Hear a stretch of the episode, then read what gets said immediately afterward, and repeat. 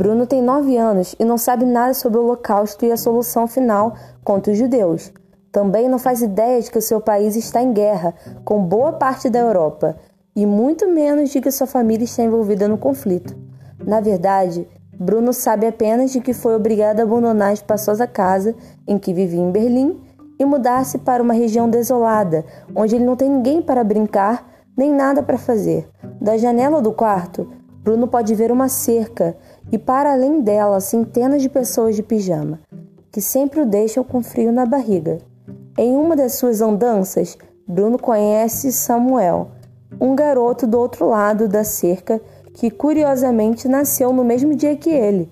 Conforme a amizade dos dois se intensifica, Bruno vai aos poucos tentando elucidar o mistério que ronda as atividades de seu pai, o menino do pijama listrado. É uma fábula sobre amizades em tempos de guerra e sobre o que aconteceu quando a inocência é colocada diante de um monstro terrível e inimaginável.